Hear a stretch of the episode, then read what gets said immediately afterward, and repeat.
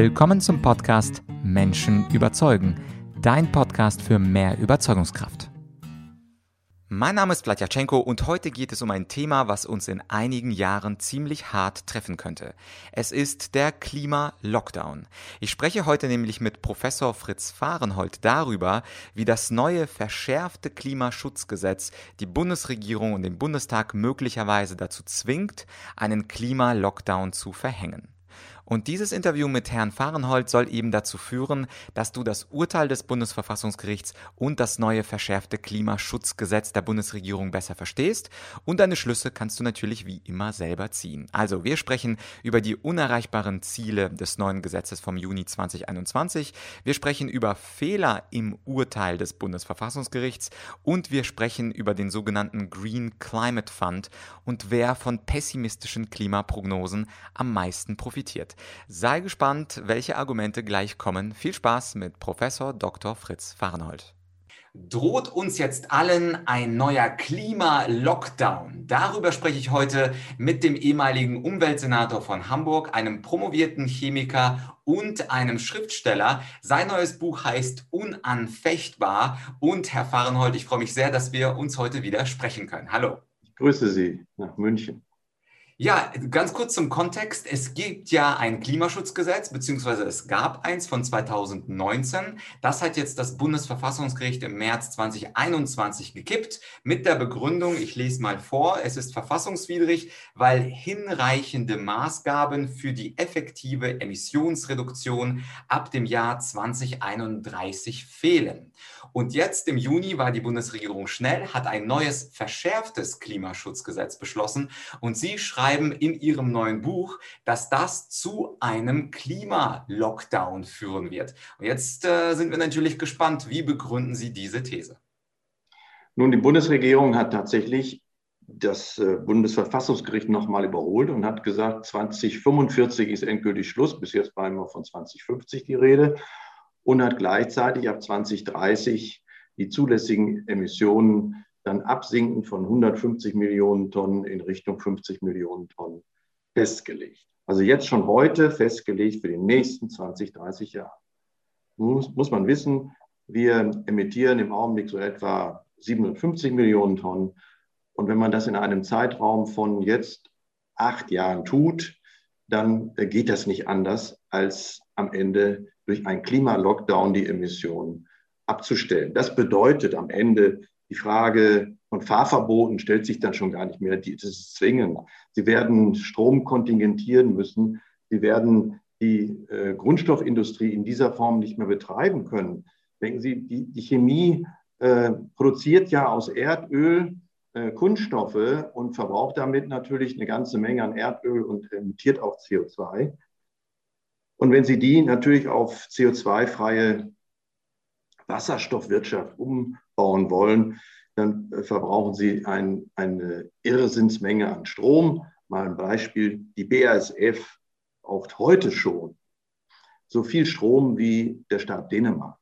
Und wenn Sie das auf äh, Wasserstoffwirtschaft umbauen wollen, die dann CO2-frei ist, brauchen Sie dreimal so viel. Das ist auch dann dreimal so teuer im Übrigen. Und jetzt kann sich jeder mal ausdenken in seinem Umfeld von der Kabelummantelung, von dem Kugelschreiber, von dem, von dem Laptop, dem, äh, äh, den Kunststoffdingen, äh, die uns täglich umgeben.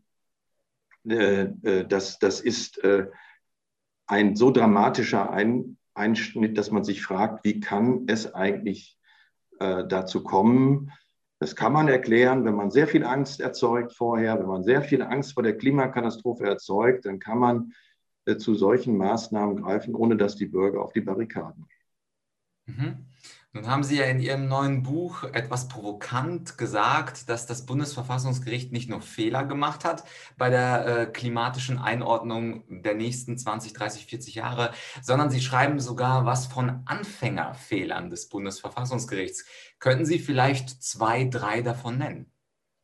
Nun, ein Anfängerfehler ist äh, der, dass äh, das Bundesverfassungsgericht wörtlich sagt, dass die äh, vom Menschen ausgestoßenen Treibhausgase wie CO2 die Erdatmosphäre nicht mehr in einem für die Menschheit relevanten Zeitraum verlassen. Das ist einfach falsch.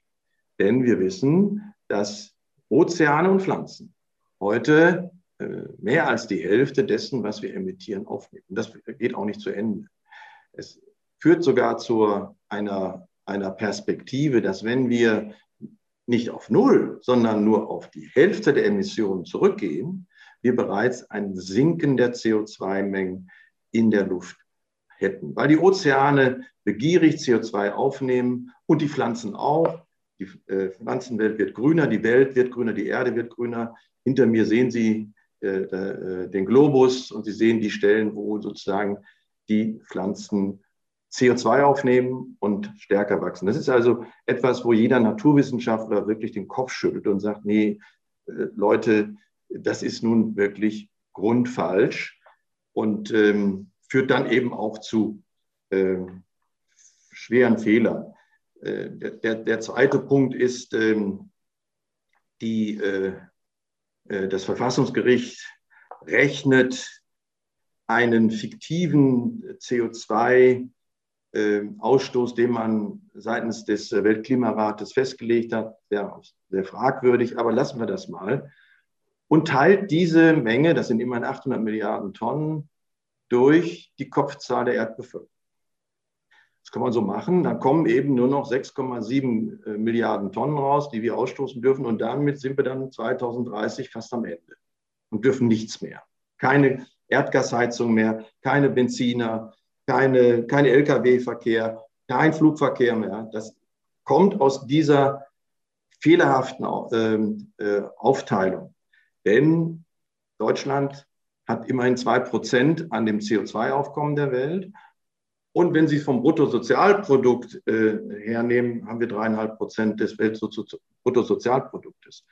Und wir können uns nicht einfach als entwickelte Industriegesellschaft vergleichen mit Burundi oder ähm, äh, Syrien oder Afghanistan.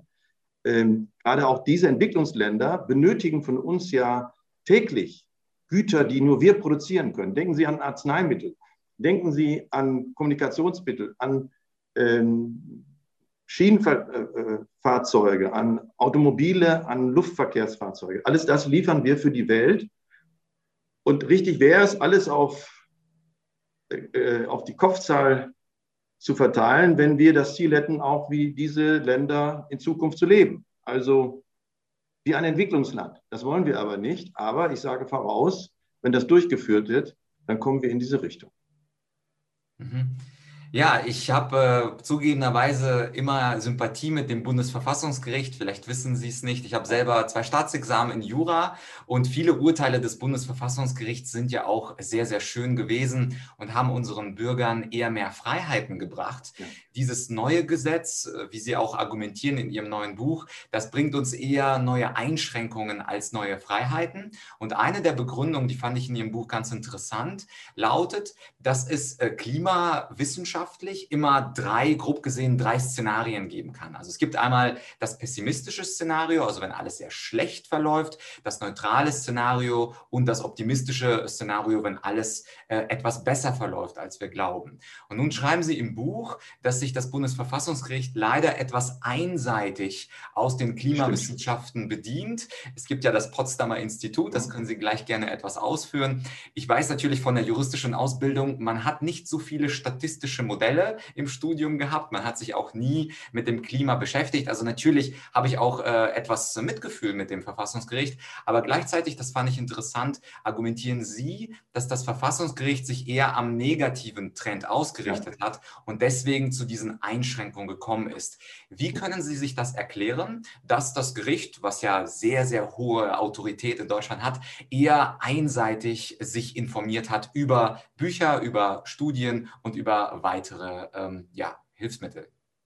Also der Punkt ist äh, sehr zutreffend. Ähm, diese pessimistische Variante, die es noch vor wenigen Jahren äh, unter den Klimawissenschaftlern realistischerweise gab, wird in diesem Jahrhundert äh, nicht mehr eintreten können, weil äh, das ist völlig irreal.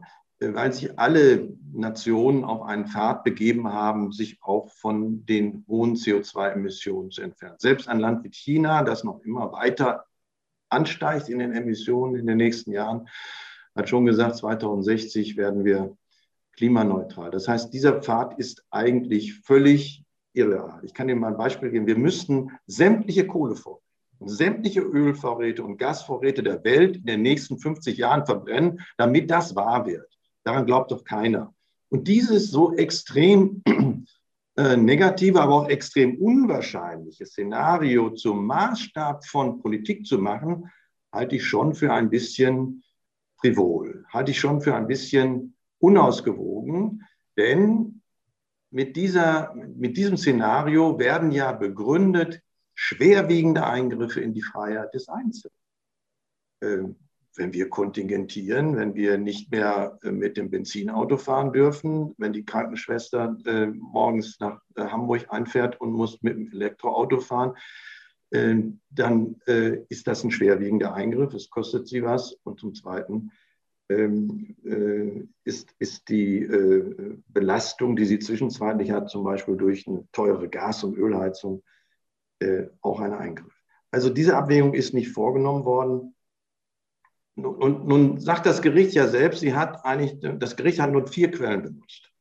Ein Buch von Herrn äh, Schellnuber und Rahmsdorf, ein populärwissenschaftliches Buch, kein wissenschaftliches Buch, äh, die äh, Veröffentlichung des Weltklimarates und ein, ein, ein Gutachten äh, des Sachverständigenrats.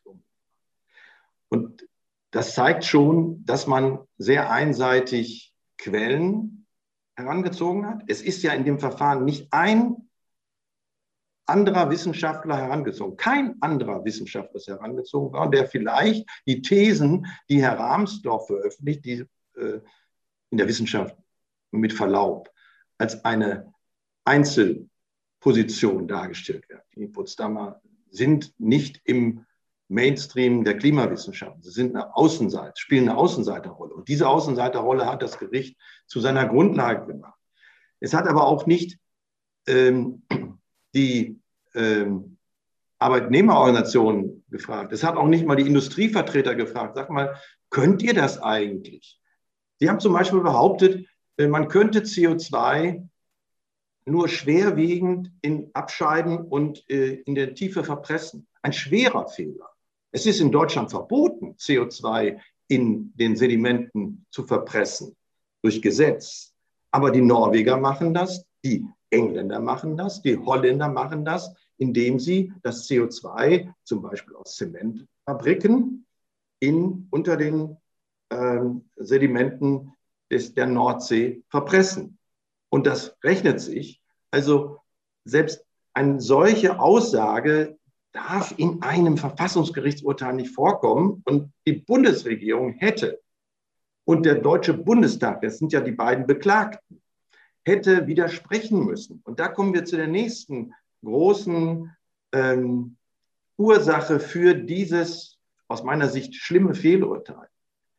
Die Beklagte, der Deutsche Bundestag und die Bundesregierung, haben dem gar nicht widersprochen. Wir haben dem gesagt, ja, ja, wir wissen, das ist alles sehr schlimm. Wir hätten zum Beispiel sagen können, der Kläger, das war ja ähm, Lisa Neubauer und Fridays for Future und äh, Deutsche Umwelthilfe und verschiedene andere äh, junge Menschen, die geklagt haben. Da hätte man ja sagen können, was die behaupten, dass man CO2 nicht ab, anders abscheiden kann, äh, dem widersprechen wir technisch, wissen das. Es kostet ein bisschen Geld, ja, aber bei weitem nicht so viel, wie wir uns äh, jetzt sozusagen ähm, erlauben werden an, an, an Geldverschwendung äh, in den nächsten Jahren, weil ja Deutschland noch zusätzlich zu anderen Nationen wie Frankreich, Schweden,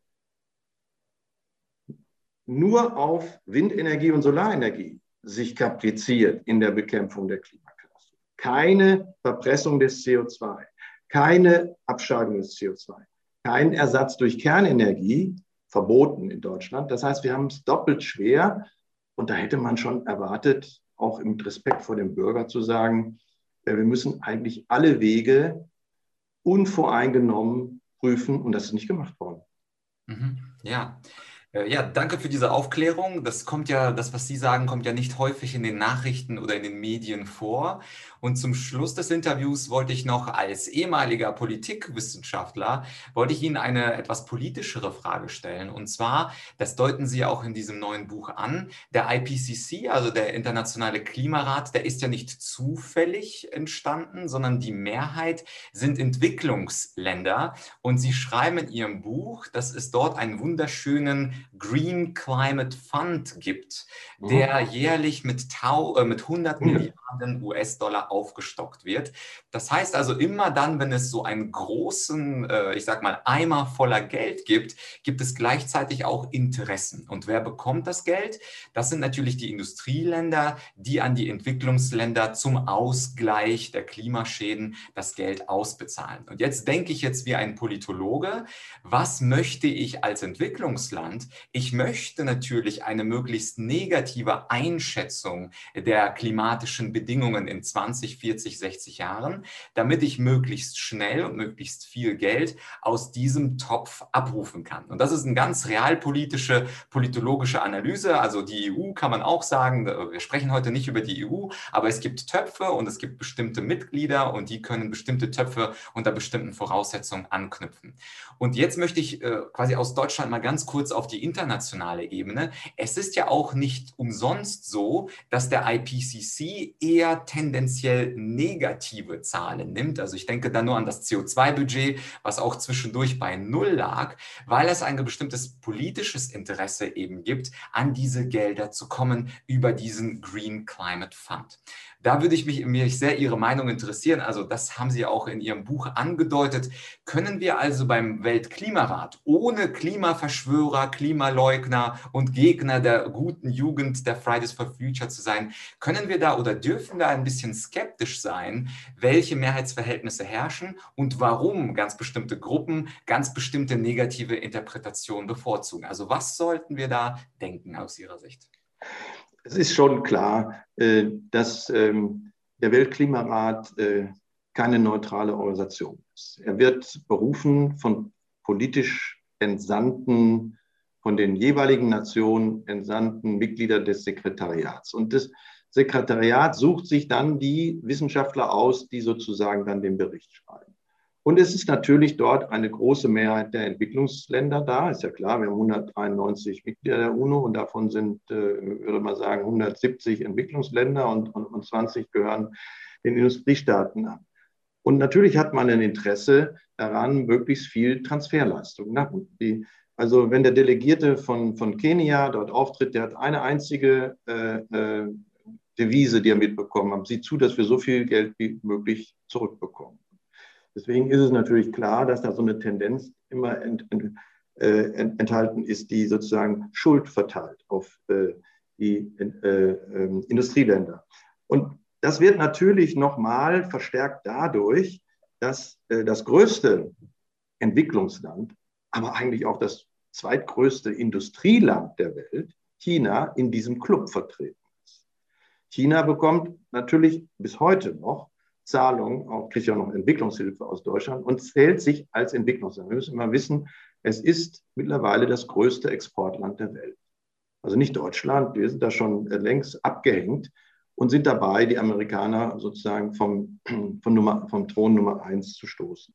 Äh, China äh, hat den Status, dass sie erstens nichts tun müssen. Entwicklungsländer müssen keine CO2-Emissionssenkung machen und hat tatsächlich auch schon Anträge gestellt, aus diesem Topf Geld zu bekommen. Interessanterweise für Dinge, wo man sagen kann, äh, für eine Erdölförderung in China muss man nicht unbedingt aus dem Klimafonds des, äh, äh, der UNO Geld bekommen, den die Industrieländer speisen. Der Antrag ist aber auch Gott sei Dank auch abgelehnt worden. Er war so offensichtlich daneben, dass das selbst sozusagen die äh, gutgläubigen Europäer dann irgendwie gemerkt haben, dass sie dahinter die Fichte geführt haben. Natürlich hat das alles mit Interessen zu tun und ich warne davor, dass wir in einem Tempo die CO2-Minderung vornehmen, damit klar ist, wir müssen das CO2 reduzieren. Da, da gibt es gar keine Frage.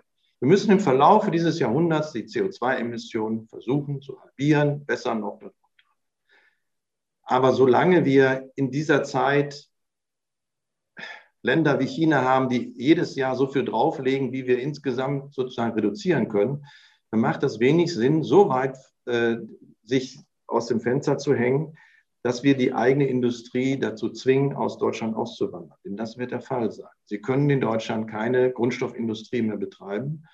Und am Ende werden wir diese Produktion in Ländern wie China wieder aufwachsen sehen. Und damit dann zu einem gleichen, wahrscheinlich sogar schlechteren CO2-Verhältnis, weil China emittiert äh, 70 äh, Prozent CO2 mit seiner Energieversorgung. 70 Prozent sozusagen des Stroms in China wird basiert auf Kohlebasis. Wir sind in Deutschland schon bei 40 Prozent runtergekommen und äh, es ist sicherlich gut, wenn wir weiter runterkommen, aber nicht in acht Jahren. Das geht am Ende nur äh, zu Lasten der Arbeitnehmer in Deutschland, zu Lasten der Betriebe, zum Lasten des Wohlstandes dieses Landes. Alright, äh, dann gibt es nur noch für mich eine Frage, ob es da einen kleinen optimistischen Ausblick gibt.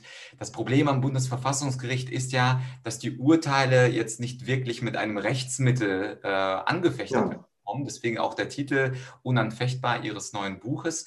Sehen Sie da trotzdem irgendeine Möglichkeit? Weil einerseits haben wir dieses vielleicht möglicherweise fehlerhafte Urteil. Auf der anderen Seite haben wir aber die Politik, für die dieses Urteil dann verbindlich ist. Und das Urteil gilt dann ja auch bis zum Jahr 2050. Das ist so hm. eine Sackgasse aus meiner Sicht. Was müsste denn passieren? Und vielleicht haben Sie da eine kleine optimistische Nachricht für uns am Ende des Interviews. Was müsste denn eigentlich passieren, damit wir zumindest in die richtige Richtung rudern in den nächsten 10 bis 20 Jahren? Also äh, faktisch müssen wir natürlich äh, in der Energiepolitik neue Wege gehen, aber das führt jetzt zu weit.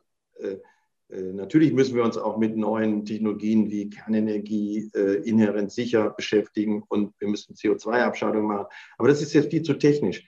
Ich finde, was passieren wird in den nächsten Jahren, es wird unerträglich werden. Die Kostenbelastung der, der, der Menschen wird extrem wachsen. Sie werden sich wehren. Sie werden sich auch mit Stimmen wehren gegen diejenigen, die ihnen das aufoktroyiert haben. Und am Ende muss man eigentlich gegen die Bundesregierung und den Deutschen Bundestag klagen. Ich kann mir gut vorstellen, dass heute ein Unternehmer aus dem Sauerland, der aufgrund der CO2-Abgabe, die ja seit 1. Januar diesen Jahres alle Deutschen, aber auch die Unternehmen belastet mit zusätzlichen Abgaben für die, äh, für die Erdgas- und äh, äh Ölnutzung. Es gibt Unternehmen, die müssen eben ihr Metall in einem Wärmebad äh, äh, unterziehen und die schreiben mir, äh, ich habe auf einmal zusätzliche Kosten von 300.000 Euro. Ich weiß gar nicht, wie ich die abdrücken muss. Ich mache einen Umsatz von drei Millionen. Ich kann das nicht auf die Produkte überwälzen, weil mein Konkurrent kommt aus China und der muss diese Strafsteuer nicht bezahlen. Da ist jetzt eine Bewegung in Gang gesetzt, wo ich glaube, dass über kurz oder lang sich ein Unternehmen, beispielsweise der Zementindustrie, der Metallindustrie oder der Kunststoffverarbeitungsindustrie, an das Verfassungsgericht erneut wehrt, wendet und sagt, äh, diese überzogene Klimaschutzgesetzgebung des Bundes äh, ist ähm, äh, nicht grundgesetzkonform, dann kann man nur hoffen, dass es ähm, der zweite Senat bekommt und nicht der erste Senat, der dann schwer tun wird, sein eigenes Urteil wieder zu revidieren und vor allen Dingen nicht die Berichterstatterin, die sich ja in einer Weise, wie ich meine, hier äh, einseitig festgelegt hat, die dem deutschen Volk nicht gut tut. Ja, Herr Farnfold, zumindest ein kleiner optimistischer Funke ist, glaube ich, rübergekommen. Und von meiner Seite nochmal eine ganz klare Leseempfehlung, unanfechtbar. Das Buch ist nicht lang, es hat 100 Seiten plus Quellenangaben, aber es ist super verständlich geschrieben. Das heißt, selbst jemand, der Jura, Politik oder Ingenieurswissenschaften studiert hat, wird alles nachvollziehen können. Und Herr Farnhold, das ist nicht unser einziges Interview, sondern wir beide empfehlen auch unseren Zuschauern ein Interview, was wir oben verlinken werden in diesem Video zum Thema unerwünschte Wahrheiten. Das geht dann noch ein bisschen tiefer. An dieser Stelle, Herr Farnhold, nochmal ein herzliches Dankeschön für das Interview. Herzlichen Dank, Herr Czetko. Ja, das war also das Interview mit Herrn Fahrenhold. Und wenn dich diese Inhalte interessiert haben, dann findest du in meinem Podcast auch ein früheres Interview mit Herrn Fahrenhold, und zwar in der Folge 185 und 186. Und das Buch, worüber wir gesprochen haben, Unanfechtbar, der Beschluss des Bundesverfassungsgerichts zum Klimaschutz im Faktencheck, dieses Buch findest du selbstverständlich verlinkt in der Podcast-Beschreibung. Klick drauf und lass dich informieren.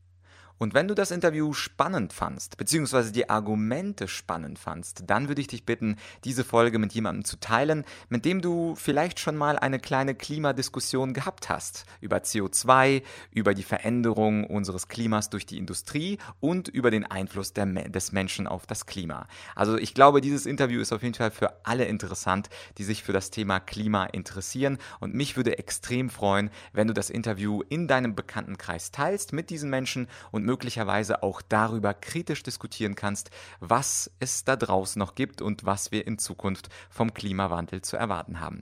Also ich danke dir für das Teilen des Interviews und wenn du zufällig 25 Sekunden Zeit hast und ein iPhone hast, dann nimm dir doch diese Sekunden Zeit und bewerte diesen Podcast auf iTunes. Mich freut es immer, schönes Feedback zu lesen, fünf Sterne äh, geschenkt zu bekommen und wenn du wie gesagt diese paar Sekunden Zeit hast, dann nimm sie dir und ich bedanke mich dann wiederum bei dir mit weiteren spannenden Gästen und natürlich auch spannenden Solo-Folgen. Wir hören uns ganz bald, wenn du magst, immer dienstags und freitags. Bis bald, dein Vlad.